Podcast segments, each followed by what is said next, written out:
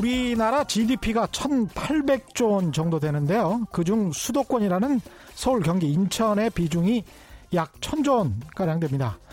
5,200만 명 인구 중 2,600만 명 정도가 이 수도권에 모여 사니까 인구도 약 절반 정도 되죠. 그런데 서울, 경기, 인천이 대한민국 전체 국토 면적에서 차지하는 비중은 11% 수준입니다.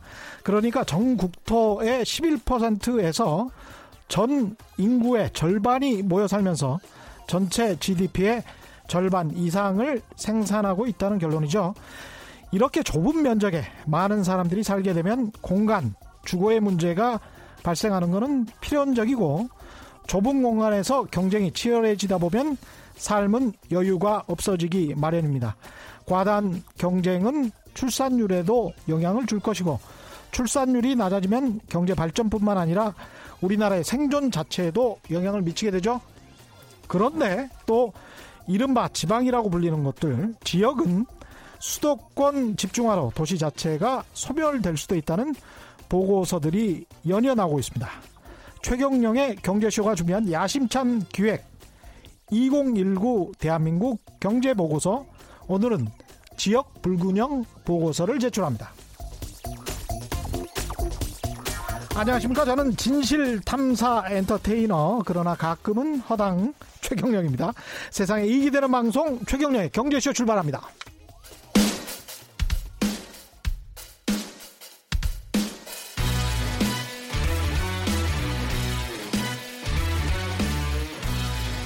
최경영의 경제쇼 특별기획 2019 대한민국 10대 경제 보고서 숫자로 들어보는 한국 경제의 현주소를 최고의 전문가가 알려드립니다. 네, 특별기획 2019 대한민국 10대 보고서 오늘은 여덟 번째 시간이고요. 지역 불균형, 수도권 집중화 문제를 집중적으로 다뤄보도록 하겠습니다. 지방도시 살생부 살벌하네요. 지방 분권이 지방을 망친다. 두 책의 저자십니다. 중앙대학교 도시계획 부동산학과의 마강래 교수님 오셨습니다. 안녕하세요. 네, 안녕하십니까. 예. 지방도시 살생부 이 책은 제가 읽어본 것 같은데요. 지난 10월에 한국 고용정보원이 발표한 한국의 지방 소멸 보고서라는 게 있는데요. 여기에도 지방 소멸 지수가 0.5 미만. 제가 이게 무슨 의미인지는 모르겠습니다. 교수님 소개를 좀 해주십시오. 지방 소멸 지수가 0.5 미만인 시군구가 경북은 82.6%, 그러니까 10개 중에 한 8개 이상의 시군구가 0.5 미만이다. 전남은 72.7%, 10개 중에서 한 7개다. 그래서 전국 1, 2위가 경북과 전남이다. 뭐 이러면서 지방 소멸지수라는 걸 발표를 했는데 이게 무슨 의미인가요? 어, 지방 소멸하면은 뭐 지방도시 살생부만큼 이게 또 무시무시한 예, 용어로 네. 들리는데요. 네. 어, 제가 문제 먼저 말씀드리고 싶은 거는 뭐 지방이 소멸을 한다라는 거는 뭐 있을 수가 없습니다. 이게 예. 공간이 없어지거나 뭐 이러지는 않는, 않겠지만, 예. 어, 여기 지방 소멸 중간에 이제 생략된 단어가 있습니다. 예. 지방 인구. 예. 지방 인구 가 소멸된다라는 어떤 그런 의미입니다. 그래서 예. 어, 빠르게 이제 인구가 음. 줄어드는 지역들. 예. 그래서 앞으로 좀 어, 이 지역은 좀 지속 가능하지 않을 것 같다. 음. 이제 그런 지속 가능성에 대한 평가 지표라고 보시면은 될 것 같습니다. 음. 이제 잠깐 뭐 이 지표에 대해서 간단히 예. 설명을 드리면요. 그 일본도 마찬가지로 이제 수도권 대그 비수도권의 어떤 그런 격차가 굉장히 심하게 나타나고 있습니다. 일본 예. 수도권은 이제 도쿄권이죠. 예. 어, 지방이 굉장히 어려워지고 있는 상황에서 2014년 정도에 음. 그 마스다 히로야라는 사람이 그 마스다 보고서라는 거를 냅니다. 그 일본의 예. 전 정치인이자 이제 관료였던 사람인데요. 음. 이분이 지방 소멸 지표를 내면서 이거를 갖다가 이제 지자체들을 쫙 이렇게 지표화 시켜가지고 예. 이거를 공개를 한 거예요. 음. 근데 일본 사회가 완전히 뒤집어졌습니다. 그리고 어 굉장히 다수의 지자체가 앞으로 무너질 수 있다. 저도 교수님 책 보고 사실은 굉장히 충격받았어요. 아, 네. 어디서 앞으로 살아야 되지? 뭐 이런 생각이 막 들더라고요. 이러면 서울이나 서울 인근에서만 살아야 되나 막 이런 생각이 들고요. 네. 네. 뭐, 제 이게 지표가 안 좋다는 건 뭐 지금 이제 노력을 네. 열심히 하면은 네. 앞으로 이제 지표가 다 좋아질 것 같다라는 네. 생각은 드는데요. 네. 뭐 계속 말씀드리면은 이 지방 소멸 지수는 간단한 그냥 분수입니다. 음. 그 분모 분자가 있는데 분모를 음. 그러니까 65세 이상 고령 인구로 예. 놓고요. 그 다음에 분자를 20, 30대 가입 여성 인구. 로 아. 나서 계산을 했습니다. 예. 이뭐 가입 여성 가입 여성 인구라 그러면 이제 말도 많고 탈도 많은데 예. 일본에서는 그냥 이거를 갖다가 어 젊은이 음. 그러니까 젊은이에 대한 뭐 대리 지표 예. 정도로 이제 놓고 이거를 딱 보고 이 수치가 0.5인 0.5 이하인 지역은 어, 정말 좀 힘들겠다 앞으로 인구가 음. 사라질 가능성이 있다. 이건 뭐 직관적으로도 그렇습니다. 그렇죠. 노인 인구 대비 예. 젊은이들이 줄어 젊은이들이 작은 음. 그러니까 그것도 가임 여성 인구가 0.5 그러니까 2분의 1도 안 되는 지역은 음. 어, 지속 가능하다고 보기가 좀 힘들죠. 그냥 어떤 동네에 노인이 두 명 사는데 그 가입 여성 2030 가입 여성이 한 명 이하로 사는 곳들이군요. 그렇죠. 0.5 미만이라는 그렇죠. 것은. 네. 거기다가 한번 생각해 보시면 됩니다. 그러니까 그런 지역들이 고령자들의 나이가 굉장히 높아요. 음. 그러니까 예를 들어서 그런 지역들을 나이 순으로 한번 이렇게 쭉 인구를 주민들을 세워 보면은 예. 한 중위 연령 그러니까 가운데 예. 있는 분의 연령이 한 60세 이상이 넘는 데가 많아요. 야. 근데 앞으로 예. 향, 향후 우리가 20년을 한번 예상을 해보면은 예. 그분들 중에서 뭐 살아계신 분들도 많겠지만 돌아가시는 분들이 예. 있겠죠. 근데 젊은 층은 그쪽으로 유입은 안 되고 음. 있는 젊은 층마저 자꾸 빠져나가는 상황이니까 네. 이 자꾸 이렇게 지표가 안 좋아질 수밖에 없는 거예요. 그러니까 지속 가능하지 않, 을 수밖에 없는 지속 거죠. 지속 가능하지 않다라는 말씀이 참 타당하게 들리는 것이 인구뿐만이 아니고 인구의 구성이 이런데 중위 연령이 60세 정도라는 것은 우리가 최경정의 경제쇼 많이 들으신 청취자분들은 아시겠습니다만은 우리 저 1분위 가구 소득 있지 않습니까? 그러니까 하위 20%의 가구 소득 을 가지고 있는 가구주의 연령이 63세 정도 되거든요. 네네. 네. 그러니까 빈곤할수록 그러니까 노인일수록 빈곤하다라는 게 한국의 지금 현재 상황인데 경제 상황인데 그것과 연계해서 비춰 보면 상당히 심각한 문제군요. 이거 어떻게 해야 되나요? 이거 이거 어떻게 해야 됩니까? 이거 예. 저희가 예? 이제부터 심각하게 고민을 해야 되지 않겠습니까? 예. 이 어떻게 해야 되나를 이야기하기 전에 왜, 왜 이렇게 된 겁니까? 특, 특정 지역만 이렇게 이렇습니까? 어떻습니까? 일단, 어, 현상은. 일단은, 이제 우리나라 그 인구 분포 현황을 보면요. 예. 어, 대도시권은 괜찮습니다. 그러니까 음. 대도시권이라고 하면은 우리 수도권을 예. 포함해가지고 예를 들어서 뭐 대구권, 광주권, 부산, 울산권 이런 데를 이제 포함하고 있는데요. 예. 이런 대도시 권역에는 아직까지도 인구가 좀 이렇게 어느 정도 이제 유지되는 어떤 그런 양상으로 나타나는데요. 음. 그 대도시권 밖으로 나가면은 이제 거의 다 힘들어요. 아, 이게 지금 제조업 위축하고도 좀 연관이 있겠죠? 어떤 도시들은?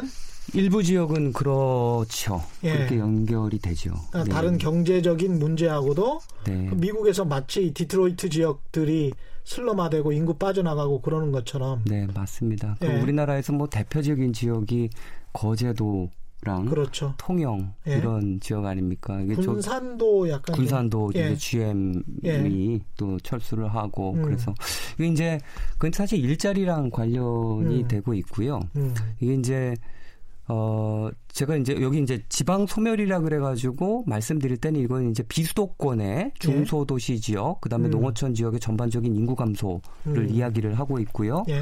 그 다음에 이제 지금 말씀하신 건 조금 특별한 케이스입니다. 그렇죠. 그러니까 어. 예전에 우리나라의 그 성장 동력이었던 성장터. 그렇죠. 그러니까 거제, 어. 그 다음에 군산, 네. 그 다음에 앞으로 어떻게 될지 모르겠지만 여수, 창원, 뭐 이런 곳들, 음. 포항 음. 이런 것들은 이런 곳들은 음. 어, 산업 특화도가 굉장히 높아요. 그러니까 음. 쉽게 말씀드리면은 아, 몇몇 그 산업에 예. 굉장히 일자리가 이제 집중되어 있는 산업 단지가 있었으니까 그렇죠, 예. 예. 그렇죠. 이제 이런 지역들은 이게 이제 우리나라가 이제 수출 중심 경제다 음. 보니까 뭐 수출이 좀 안 좋아지거나 예. 뭐 이렇게 되면은 영향을 크게 받죠. 특히 음. 일자리에 영향을 받게 되고 음. 일자리가 영향을 받게 되면은 거기에 이제 인구가 머물러 있을 수가 없죠. 음. 그러다 보니까 이제 거기가 이제 고용 위기 지역이 되기도 하고 음. 이제 이런 현상이 나타나는 겁니다. 음. 이걸 지역 불균형과 관련해서 과거 정부들도 충분히 예상을 했을 것이고 꾸준히 어떤 정책을 펴오지 않았겠습니까? 네, 맞습니다. 예, 네. 어떤 정책들이 있었고 왜 잘 안 먹혔는지. 네. 사실 수도권 집중이 사회적으로 큰 문제다. 예. 어, 라고 했 던 정부는 어, 뭐 최근은 아니고요. 예.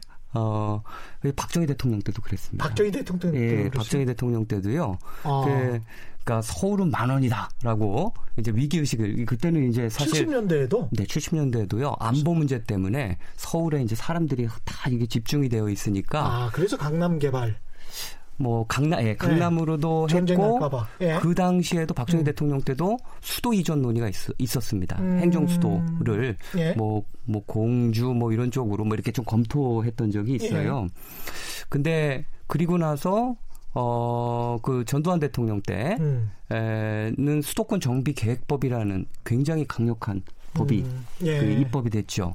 어, 80년대 초반입니다. 이 법은 수도권으로 인구 들어오지 말아라. 음. 그 다음에 산업 들어오지 말아라. 예. 라고 해가지고 예. 이게 수도권 정비계획법은 이제 이런 수도권이 너무 빽빽해지니까 이거를 막아야 된다라는 그런 목적을 가지고 만들어진 법이고요. 지금도 그게 이제 굉장히 큰 효력을 발휘하고 그렇죠. 있습니다. 예. 근데 이제 최근으로 가보면은 뭐 최근이라고 하기도 그렇지만 음. 강력한 국토균형발전 정책을 썼던 대통령 하면은 이제 딱 떠오르는 예. 분이 있지 않습니까? 노무현 대통령. 그렇죠. 예, 때 예. 이 균형 발전에 대해서 굉장히 크게 어, 노력을 했었습니다. 음. 그래서 노무현 정부 때는 혁신 도시 10개를 지방으로 음. 이전을 하고 예. 거기에 이제 공공기관을 이제 이전을 음. 하는 음. 어떤 그런 정책들을 만들었고요. 음. 기업 도시 뭐 조금 이렇게 뭐 이건 성공적이진 않지만 음. 기업 도시 정책도 나왔고요. 그다음에 세종시의 행정 중심 복합 도시 예. 뭐 이제 이런 정책들이 나왔습니다. 그래서 아무튼 이게 이제 정권이 바뀌면서 뭐 좀 한번 어, 좌절될 뻔 하기도 했지만 음. 그래도 지금 진행 중인 그렇죠. 어떤 정책이고요. 예. 그 다음에 문재인 정부 때도 혁신도시 시즌 2라 그래서 예. 이거에 대한 노력을 또 음. 확대 보완 노력을 하고 있습니다. 근데 노무현 정부 다음에도 이명박 정부에서 5 플러스 2 광역 경제권 5 플러스 2 예, 예. 이라는 정책을 폈습니다. 이것도 이제 균형 발전 정책이랑 음. 어 뭐 떨어져 생각할 수는 없는데요. 음. 그러니까 전국을 한 7개의 광역 경제권으로 예. 나눈 겁니다. 예. 거기서 그리고 그 지역 광역 경제권을 이끌 수 있는 산업들에 대해서 음. 집중적으로 투자해서 그러니까 특화 산업들이죠. 예. 그래서 전 국토를 좀 고르게 발전시켜 보겠다. 음. 취지인즉 그러니까 나라가 경쟁력을 가질 수도 있지만 음. 지역이 이제 경쟁력을 갖는 이런 네. 사회가 왔다. 음. 그래서 이제 5 플러스 2, 5 더하기 2 음. 그런 어, 광역경제권 정책을 썼었고요. 예. 박근혜 정부 때는 이제 임금박 정책의 정부를 이제 강하게 비판하면서 예. 또, 또 다른 지역 정책을 내놓습니다. 아, 그때는 예. 또 강하게 비판했었나요? 네, 네, 네 그렇습니다. 그러니까 네. 이명박 정부 때의 지역 정책은 이 덩어리가 이 공간의 덩어리가 너무 광역경제권이란 덩어리가 너무 크다 보니까 너무 크다 5 플러스 2가 예. 예. 그러니까 이게 주민들이 체감할 수 있는 지역 정책을 마련할 수 없다라고 아. 얘기를 한 거예요. 예. 그래서 박근혜 정부 때 나왔던 대표적인 지역 정책은요 음. 행복생활권 정책이다. 행복생활권. 네. 예. 뭐 이거 간단하게 이거 이것도 뭐 여러 가지 어, 이야기들이 있지만 간단하게 설명을 드리면요. 어, 지방의 좀 중소도시들이 음. 어, 이게 행정구역별로 이렇게 나눠져 있잖아요. 네. 나눠져 있으니까, 어, 어느 한 행정구역 이랑 그 주변에 있는 행정구역이랑 묶어서 어. 이 생활 인프라를 공유를 한다든지 예를 들어서 뭐 음. 병원도 예, 큰 예, 병원에 예. 다 들어갈 수 있, 큰 병원이 다 못 들어가지 않습니까? 그렇죠? 그래서 이것들을 네. 좀 같이 나누어 쓰고 음. 그다음에 뭐 광역 도시계획 시설이라든가 뭐 이런 뭐 여러 소각장들이라든가 뭐 이런 것들도 다 이제 나눠 쓸수 음. 있는 어떤 그런 그러니까 좀 합심하는 어떤 그런 구조 그 행복생활권이라는 걸 만들었어요. 음. 근데 어, 뭐 전반적으로 다 지나서 평가를 해보면은 음. 어, 과거 정부들이 굉장히 많이 이런 지방 살리기 노력을 했긴 했, 지만 예. 어, 결국은 어, 수도권에 지금 인구 집중되는 현황을 지금 보시면요. 올해 막을, 막을 수가 없었지 않습니까? 그죠? 그렇죠. 예. 이게 가속화되는 것 같아요. 오히려. 그렇죠. 그 이제 올해 뭐 9월이나 10월 아직까지 이제 공식 통계는 발표되지 않았지만 예. 상이 있지 않았었습니까? 예측이 음. 음. 그러니까 올해 9월이나 10월 정도에 수도권 인구가 이제 50%를 넘, 넘을 거다라는 음. 어, 예측이 나왔는데요. 음. 어, 이 50%가 상당히 큰 의미가 있습니다. 음. 우리가 수도권이라 그러면 서울, 경기, 인천 요 세 지역을 묶은 예. 데 아닙니까? 수도권이 50%를 넘었던 적이 없습니다. 근데 50이란 숫자가 아. 상당히 큰 상징성을 가지고 있는데 역사 이래 50%를 넘은 적이 없다. 넘은 적이 예, 없었죠. 제가 오프닝에서도 말씀드렸지만 네, 네. 전 국토 면적에 대한민국 북한 빼고요. 11%밖에 안 돼요. 근데 11%에서 50%가 그냥 사는 거니까. 그렇죠. 예. 그렇죠. 뭐 사실 인구만 문제는 아니지 않습니까? 그렇죠. 모든 기능들이 수도권에 예. 그렇습니다. 아, 집, 많이 집중되어 있으니까 그게 좀 안타까운 마음입니다. 지금 정부는 어떻습니까? 지금 정부의 정책은 어떻고 효과는 어떻습니까? 아, 지금 정부의 정책은 뭐뭐 뭐 이렇게 딱 이렇게 브랜딩이라 그러죠. 음. 이게 지역 정책을 딱 이렇게 뭐 요번 정부의 지역 정책은 뭐다라고 음. 해가지고 딱 뚜렷하게 내놓은 건 없고요. 예. 어.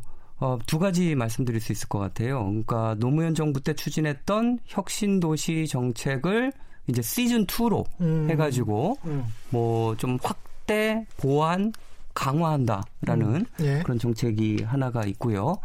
두 번째는 지방도시 상황이 너무 어려워지다 보니까 도시재생 뉴딜 사업이라는 어, 굉장히 큰 사업을 도시재생 뉴딜 재생 뉴딜 예. 예, 사업이라는 굉장히 큰 사업을 벌이고 있습니다. 이 사업이 음. 사실 그러니까 도시재생 사업이다라고 보시면 될 것 같고요. 예. 어, 제가 뭐 액수만 말씀드려도, 음. 그니까 1년에 음. 10조씩. 10조? 예. 그 도시재생 뉴딜 사업에 음. 1년에 10조씩 5년 동안 50조를 쓸 계획에 있는 사업입니다. 어, 대단하네요. 네. 근데 그, 생각해 보면 지자체로 다 이게 나눠지면 받는 입장에서 봤을 때는 에게 뭐 이럴, 이럴, 이럴 수도 있지 않습니까? 그렇죠. 예. 그렇죠. 네. 뭐 어떻게 보면은 그러니까 조그만 지자체들한테는 뭐 작은 돈은 아닐 수는 있어요. 예. 예. 작은 돈은 아닐 수 있는데 음. 어그 돈이 뭐 효율적으로 쓰여지는 곳도 있지만 음. 그렇지 않은 곳도 있고 음. 그 만약 예를 들어서 뭐 천억 음. 뭐이 그렇죠. 만약 배분이 된다라 네. 그러면은 어떤 어떤 분들은 또 그렇게 말씀을 하시거든요. 아, 네. 천억이면 사실 건물 몇 개 지으면 다 끝나는데 천억이면은 청사 하나도 못 지어요. 그좀 아주 호, 화적 상상을 하시면은 예. 네. 이저 500억 천억씩 들여가지고 청사 좀 제발 좀 짓지 마세요. 예. 본인들 청사 좀 지사님들 저 시장님들 부탁드립니다. 예. 이 말이 좀 샜는데 이 돈 문제하고 연, 연관이 될 수가 있지 않습니까? 그래서 이제 음. 돈 문제를 말씀을 드리는 건데 10조 원씩 5년 동안 50조를 배분을 한다고 하더라도 지방 입장에서는 지역 사회 입장에서는 항상 배가 고플 수밖에 없는 게 맞습니다. 자체적으로 돈이 이게 생산 유통이 안 된단 말이죠. 그런 경제 구조가 없어요. 그렇습니다. 그렇다 보니까 항상 중앙에서 돈을 빌리고 그렇죠. 중앙에서는 중앙에서 그렇게 50% 인구가 밀집돼서 거기에서 막 경쟁 심하게 일해서 아마 제가 생각하기로는 서울의 1인당 GDP를 따로 계산을 한다면 홍콩이랑 비슷할 거예요. 한국의 전체 1인당 GDP가 한 3만 2천 불 정도 되는데 이거를 서울만 따로 계산한다. 이러면 상당히 또 높아집니다. 한 4, 5만 불 정도 될 것 같은데 이게 서울 사람들한테도 참 불리하다고 저는 생각 하거든요. 그렇죠. 예. 장기적으로 보면 그럴 수 있습니다. 여기만 경쟁 심하게 일할 필요가 뭐가 있냐고요. 다른 곳에서도 좀 일을 하면서 전체적으로 잘 살면 되는데 그렇죠. 근데 이게 닭이 먼저인지 달걀이 먼저인지 구분이 안 돼요. 음. 지역에서는 내가 돈이 없으니까 이게 발전을 못 한다라고 이야기를 하고 있는 것이고 음. 중앙 입장에서는 돈이 이게 한정된 돈으로 효율적으로 돈을 써야 되는데 어떻게 그 이미 인프라가 별로 없는 곳에다가 돈을 막 지원해 줄 수가 없다. 이렇게 나올 음. 수가 있고요. 그렇죠. 이 문제를 어떻게 풀어야 될까요? 어, 이게 좀 어려운 문제인데요. 음. 어, 저기 지방 예산을 한번 보면요. 예. 어, 지방 예산 정말 돈이 없습니다. 예. 그러니까 그럴 수밖에 없는 게 음. 너무 당연한 게요. 음.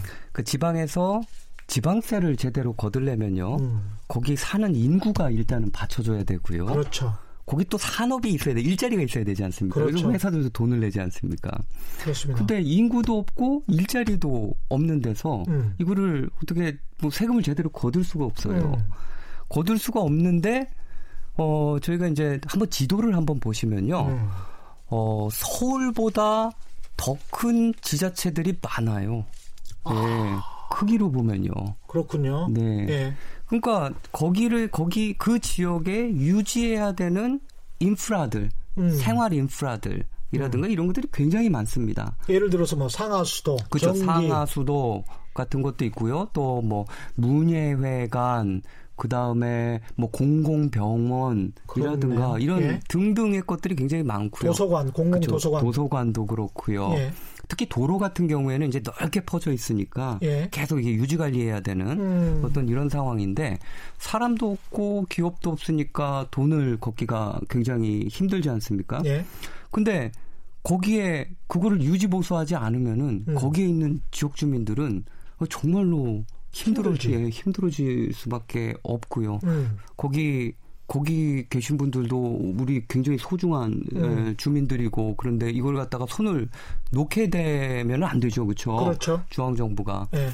그래서 중앙 정부도 실질적으로 거기에 이제 걷는 뭐그 스스로 걷는 돈이랑 음. 그죠? 그다음에 실제로 필요한 액수 음. 이거의 이제 차이만큼을 음. 아, 지방 정부에서 뭐 교부금이라든가 음. 음. 이제 교부 교부세라고도 하기 하는데요. 네. 이런 걸로 이렇게 좀 보존을 계속 음. 해주고 있습니다. 근데 문제는 이게 점점 점점 커지는 거예요. 인구가 빠져나가고 이러다 보니까 스스로 거둘 수 있는 돈이 점점 줄어들고요. 네. 그걸 이제 저희 그 뭐 전문 용어로는 재정 자립도가 그렇죠. 점점 점점 낮아지고 네. 있다. 뭐 네. 이제 이런 이야기를 음. 하는 거죠.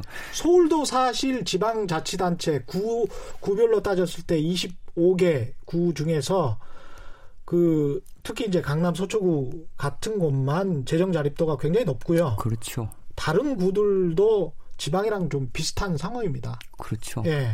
네.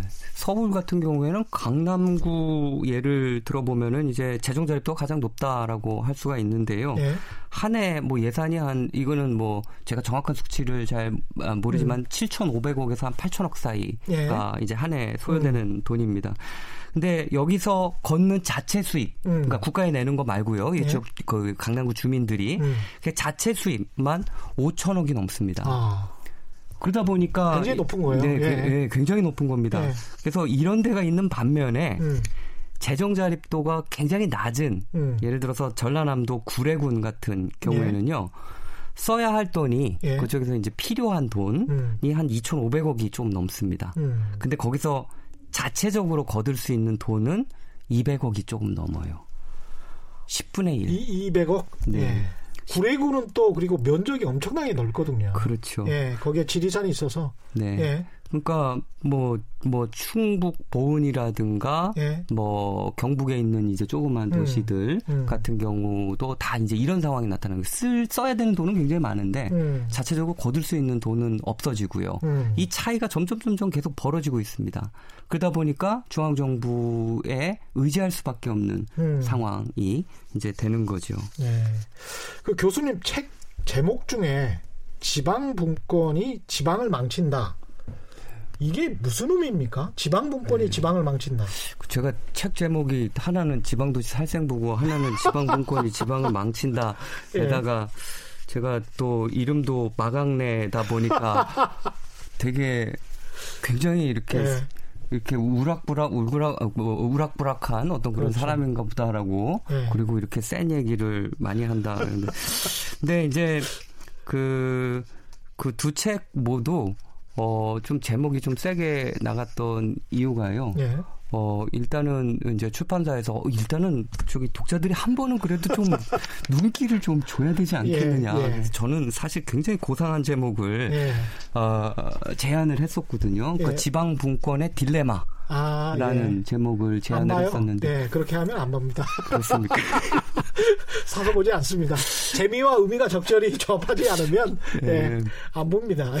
네. 일단은 뭐 네. 좋은 내용을 쓰셨기 때문에 네. 많이 보게 하는 것도 네. 또 의미가 있죠. 네. 제가 이제 지방분권이 지방을 망친다. 예. 핵심적인 내용을 이제 간단히 이제 말씀을 드리면요. 어, 금방 말씀드렸듯이 지자체, 그러니까 우리 기초 지자체, 음. 기초 자치단체라 그러면은 한 226개 정도 가 있어요. 예. 저 우리나라에. 226개의 기초자치단체 간 이 기초체력부터 시작을 해가지고 이돈 쓰이 그 돈을 사용할 수 있는 그런 음. 그런 그런 규모 이런 것들이 너무 너무나 크게 차이가 납니다. 음. 이런 상황에서 지방 분권을 하게 됐을 경우 어떤 일이 일어날까? 그래서 그러네. 이건 저는 빈익빈 부익부 현상이 일어날까다라고 음. 어, 날 것이다라고 얘기를 했는데 아, 그러니까 사람들이 이제 지방 분권이라는 게 권력을 지방에서 분산해서 당신들이 알아서 해. 근데 돈은 안 내 보내줘. 이렇게 하면 다 망한다는 거죠. 네, 그 이제 빈익빈 부익부 현상이 네. 생길 수 있다라는 거고요. 네. 여기 조금 이제 교통 정리를 해야 되는 게 네. 지방이 좀 다양한 의미가 있습니다. 우리가 지금까지 이제 지방을 얘기했을 때는 네. 비수도권을 얘기한 거거든요. 예, 맞습니다. 그렇죠. 그러니까 수도권 바깥 지역을 지방으로 얘기한 거고요. 뭐 음. 뭐 공공기관의 지방 이전 이거 음. 법적 용어인데요. 음. 이것도 비수도권을 얘기하는 겁니다. 음. 근데 지방 분권에서 말하는 지방은 음. 그런 비수도권 지방이 아닙니다. 음. 중앙 정부의 하위 단위로서의 지방이고요. 음. 그 지방에는 강남구도 지방이고요. 그러네요. 과천도 지방이고 예. 화성도 지방입니다. 음. 그렇죠. 이런 예. 부자 지자체들 용인 같은 경우 예. 다 지방입니다. 음. 그래서 이런 226개의 기초자치단체로 지방 분권이 될 경우 음. 저는 이제 빈익빈 부익부 현상이 강화될 거다라고 얘기를 했는데 이거에 음. 대한 이제 비판하시는 이거에 대해서 비판하시는 분들이 이런 얘기를 해요. 음. 지방 분권이 돈이 다냐 재정이 다냐라는 음. 말씀을 하십니다. 어, 지방 분권은 이제 크게 네 가지가 있어요. 내용상으로 보면은 그 재정도 있고요. 그다음에 복지도 있고 입법도 있고 행정 분야도 예, 있습니다. 그렇죠. 다 이제 분권의 음. 내용이 이렇게 네 음. 가지로 음. 크게 뭉뚱그려서 얘기할 수가 있는데 그 중에서 가장 지방자치단체에서 강력히 요구하는 거는 재정 분권입니다. 재정 분권이죠. 돈이 있어야 예. 복지도 하고 음. 입법 활동도 하고 그렇기 때문에 이제 재정 분권을 많이 요구를 하는데 음. 재정 분권을 하게 되면은 돈이 있는 지자체들은 제대로 돈을 쓸 수 있는 거예요. 음. 그러니까 원래 부자 지자체들은 더 많이 지방세를 걷게 되니까 음. 이제 더 많은 정책을 펼 수 있는 거죠. 그 최근에 서울시에서 그 청년 수당 예. 올리겠다라고 그러지 않았습니까? 예. 그리고 부산에서 음. 어, 그 뭐죠? 그 신혼부부들을 위한 음. 그 전세 자금에 대해서 이자 그 시에서 부담하겠다. 이런 정책을 쓸 수 있는 지자체들은 정말 능력이 되는 지자체들이에요. 음. 지방 분권이 되면은 그래서 재정 분권 특히 재정 분권이 되면 이런 능력이 되는 지자체들은 어 청년들을 끌기 위해서 그렇죠? 음. 아니면 더 많은 뭐뭐 뭐 인구한테 음. 좀 뭐 잘 보이기 위해서 굉장히 예. 좋은 정책들을 막 이렇게 내놓을 음. 겁니다. 음. 이 과정에서 기초 체력이 없고 돈이 없는 지자체들은 어, 점점 점점 이제 그렇죠. 힘들어지는 어떤 그런 현상이 일이 없으니까 네 일어날 거다라고 생각을 하고 있고요. 그래서 음. 이거를 갖다가 그 지방분권에 대해서 찬성한다. 반대한다. 이뭐두 가지 목소리가 나올 수 있어요. 근데 부자 지자체들은 찬성을 강하게 할 수 있어요. 이건 음. 합리적인 어떤 예. 그런 주장입니다.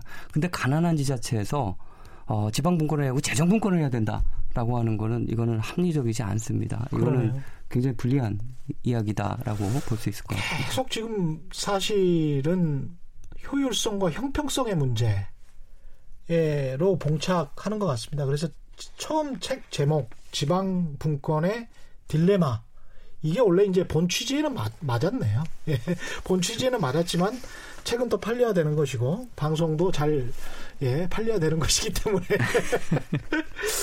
지방을 살리기 위해서는 그러면 어떻게 해야 됩니까? 어, 지방 살리기 위해서 이거 참 어려운 예. 질문인데요. 예. 어, 제가 저기 그 책에 그 지방도시 살생부에 일단은 음. 얘기 좀좀 좀, 좀 강조를 했던 거는 예. 어 지방 도시들이요 음. 뭉쳐야 됩니다. 일단 아, 서로 그게 예 그게 저는 지금 지방의 인구 유출을 막는데 음. 어 지금 제일 중요하지 않을까라는 생각을 가지고 있거든요. 예. 그러니까 예를 들어서 이렇습니다. 우리가 수도권 비수도권 구도로 우리나라를 이야기하는데 음. 수도권은 서울, 경기, 인천 이 통으로 묶여 있어요. 예. 이 교통도 엄청나게 이렇게 다 교통 뭐 지하철 그다음에 이 GTX까지 들어가지 않습니까? 그렇죠. 예. 이게 이제 굉장히 유기적으로 연계된 거예요. 그래서 음. 경기도에 사시는 분들도 음. 본인들이 서울 산다고 생각을 하고 있어요. 아, 그렇죠. 인천 사시는 분들도 그런 분들이 예. 굉장히 많지 않습니까? 용인에 살면서 부산 분들에게 촌사람이라고 생각하는 거죠. 예. 근데 이제 비수도권은요. 예. 이렇게 수도권처럼 유기적으로 연계돼서 서로 다른 지자체들이 이렇게 뭉친 지역이 없어요. 생각해보니까 그러네요. 예. 예. 그래서 저희가 음. 수도권 대 비수도권의 구도로 국토균형 발전을 얘기하는 거는 음. 아 이거 조금 어, 실효성이 없을 수 있다. 음. 어, 제 생각에는 그러니까 수도권의 수도권에 맞먹는 지방의 대도시권을 키워야 음.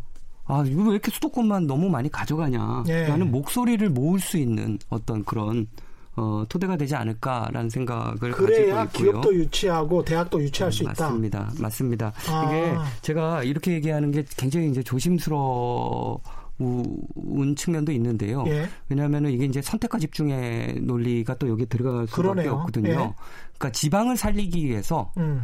분산화된 집중 전략을 깨야 된다라는 겁니다. 음. 그러니까 예를 들어서 부산 울산권을 더 강하게 만들어야 광주 대도시권을 더 강하게 만들어야 음. 지방이 그런 강한 힘을 가지고 수도권과 뭐 좀 어깨를 나란히 할 수 있는 어떤 그런 음. 어 게 되지 않을까. 이게 이제 다 분산 이거 예를 예를 들어서 저기 뭐 부산 울산도 그 주변 지역과 경쟁하고 있거든요. 그렇죠. 광주 광역시도 그 주변 지역과 경쟁하는 지금 구도거든요. 지역 축제만 생각해봐도 금방 이해하실 것 같아요. 왜 그렇게 많은 수백 개의 지역 축제가 있는지 다 돈 벌기 위해서 서로 이 지역에 오세요 이런 이야기거든요. 그게. 그렇죠. 예. 그래서 저는 이제 지방을 살릴 수 있는 방법이 음.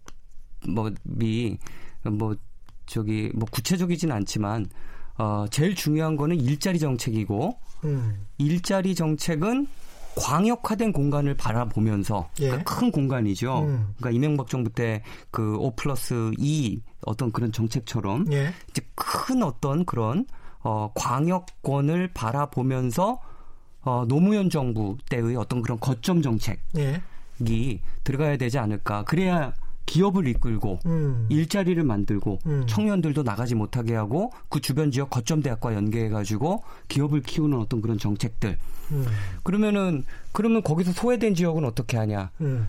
여기에 이제 정책이 좀 아주 정교한 정책이 들어가야 되는 겁니다. 예. 그 거점과 거점에서 이익을 확실히 뽑을 수 있는 구조를 어. 만들고 그래서 이익을 확실히 뽑아서 그 주변에 어려운 지역, 어려워지는 지역들과 함께 아. 공유하는 어떤 그런 이익을. 근데 지금 이익도 안 나요. 음. 모두가 어려우니까. 맞습니다. 예. 지방에 이익이 나는 공간을 제대로 밀어줘야 된다라는 음. 거예요. 음. 그리고 그런 개발 이익을 어, 그 다음에 아니면 산업적 이익을 주변 지역과 좀 나눌 수 있는 상생 시스템, 음. 그런 정책들을 제대로 갖춰 나가야 지방이 어, 더 이상 이제 수도권에 자꾸 인구를 뺏기면서 어, 어려워지는 어떤 이런 현상을 막을 수 있지 않을까 이런 생각을 하고 그러니까 있습니다. 사람과 돈과 뭐 기업들과 문화와 이런 것들이 좀 몰려야 그 다음에 이제 경쟁을 할 수 있을 것 같고요. 맞습니다. 언론 같은 경우도 사실 서울에 집중돼 있고 지역 언론사들이 상당히 많이 죽어 있는데 미국 같은 경우에 대표적인 지역 언론사들이 워싱턴 포스트와 뭐 뉴욕 타임즈처럼 그 언론사들이 지역 언론사들이거든요. 근데 그 지역 언론사들이 세계적인 전국지 정도가 아니고 미국의 전국지 정도가 아니고 세계적인 언론사들이 됐는데 그게 지역 거점의 언론사들이었다는 거죠. 그래서 사실 그게 이제 선순환 구조로 가는 건데 우리는 이게 너무 중앙 집권적으로 발전하다 보니까 그렇죠. 이 부작용을 어디서부터 역전시켜야 될지 바로잡아야 될지 그게 참 고민인 것 같습니다. 그런데 그렇게 지역 소멸이 일어나다 보면 부동산 특히 걱정하시는 분들 중에서 일본처럼 빈집이 많이 생기지 않을까. 네. 그 빈집 다 어떻게 하나. 이런 생각 당장 하실 것 같은데 그 부분에 관해서는 어떻게 생각하십니까? 네.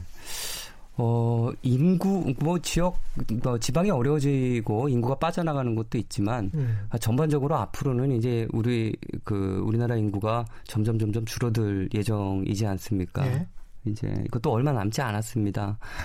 어, 저희는 이제 빈집을 어떻게 다뤄야 될지에 음. 대한 좀, 좀 세밀한 고민을 해나가야 되는 시점인 것 같아요. 예. 일단은 저는 기본적으로, 어, 아까 말씀드렸듯이, 어, 사람에 대한 정책은요, 예. 굉장히 공평하고 형평성 있는 정책이 들어가는 게 맞아요. 음. 근데 공간에 대한 정책은 약간 달라요.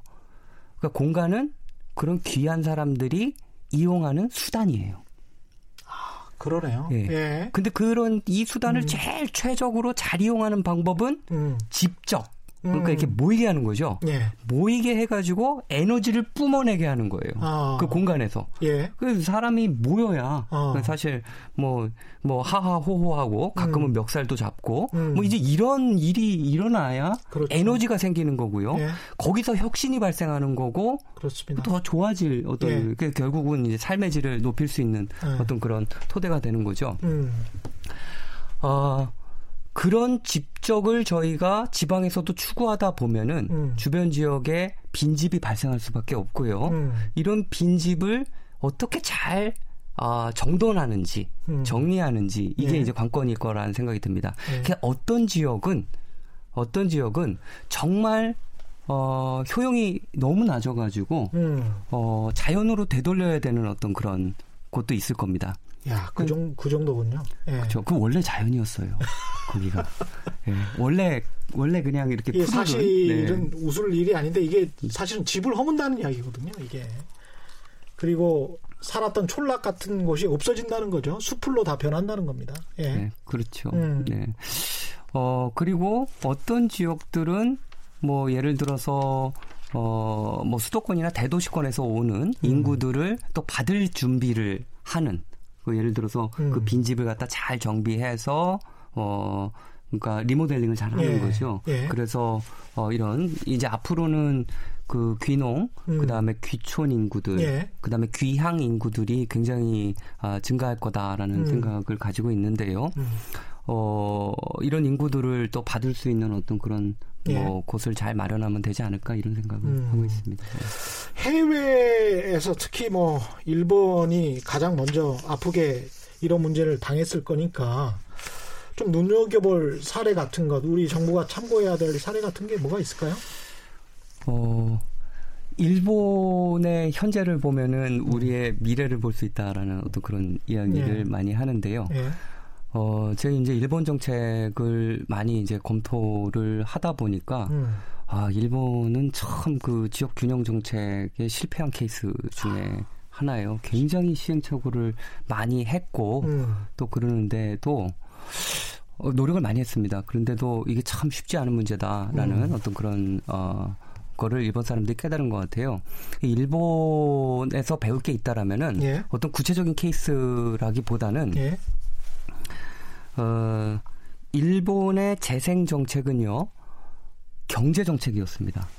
음. 그러니까 90년도 초반에 법을 터지고 나서 잃어버린 10년이 잃어버린 20년으로 음. 가게 되고 그 과정 속에서 도시가 살아야 음. 어, 일본이 살 수 있다라는 음. 어떤 그런 생각하에 여러 가지 재생 정책들이 이제 쏟아져 나왔다라는 예. 거고요. 예. 그럼 뭐 이제 그 마을 만들기 사업 같은 것도 있지만 일본의 음. 그러니까 정책적으로 굉장히 예, 중시하는 거가 대도시권 음. 어떤 그런 집중에 관련된 정책이었습니다. 음. 저희는 그런 정책을 쓰되 음. 대도시와 그 주변 지역과 상생할 수 있는 전략까지도 음. 잘 갖추어 낸다라면은 예. 실제 그 일본에서 실패한 것을 보완하면서 음. 어 어떤 지방 살리기에 음. 이제 굉장히 어 좋은 정책을 만들어낼 수 있지 않을까 그런 예. 생각을 가지고 있습니다. 이 지방 마지막으로 이 지방 정책과 특별하게 연계시켜야 할 중앙정부의 정책 다른 게 있을까요? 인구 정책이랄지 예. 어, 지방 정책과 예. 연결 연계시켜야 할 예. 다른 예. 어떤 중앙 정부의 정책. 네네. 예. 아, 저 제, 최근에는 제가 귀향 음. 정책 좀 귀향 정책, 예, 귀향 정책 연구하고 있습니다. 예. 그리고 뭐 시간이 지금 뭐 조금 조금 부족하긴 하지만 예. 예. 네 제가 예. 잠깐 말씀 간단하게 말씀해 네. 주십시오. 예. 어, 앞으로 베이비 부머 음. 1차, 2차 거기에 음. 끼인 세대 다 더하면요 1685만입니다. 음. 어. 우리나라 전체 인구의 3분의 1을 차지하는 인구입니다. 예. 내년부터 베이비 부머의 맏형 55년생이 음. 65세 음. 고령자로 편입이 됩니다. 20년 동안 고령자가 굉장히 많이 나온다라는 예. 예. 예. 그 얘기가 되는데요. 예. 이 고령자들이 음. 어떤 욕구를 가지고 있는지를 음. 잘 분석을 해보면은 예. 이분들이 이 촌양도를 주도했던 분들이에요. 음. 고향에 대한 어떤 그리움이라든가 그 고향으로 내려가고 싶다라는 어떤 그런 욕구가 예. 굉장히 크게 내재되어 있는 그런 분입니다. 예. 그래서 이분들의 음. 어떤 그런 욕구를 잘 파악을 하고 음. 이분들이 왜 귀향을 망설이는지 1,600만 명. 네, 1,600 네. 거의 1,700만 명에 가깝습니다. 음. 딱 20년의 기간입니다. 예. 20년이 1955년부터 1974년까지 태어난 상경했던 사람들이잖아요, 사실은. 네, 이촌양도를 주도했던 사람들이죠. 예. 네. 그래서 그 서울에서 수도권에서 일자리를 찾기 위해서 상경했던 사람들이 이제 돈을 좀 벌어서 그렇죠. 고향으로 내려올 시기가 됐는데 고향은 그 사람들을 맞을 준비가 준비가 안 돼 있죠. 안 돼 있는 거예요. 네네. 그래서 중앙 정부의 네. 정책이 네.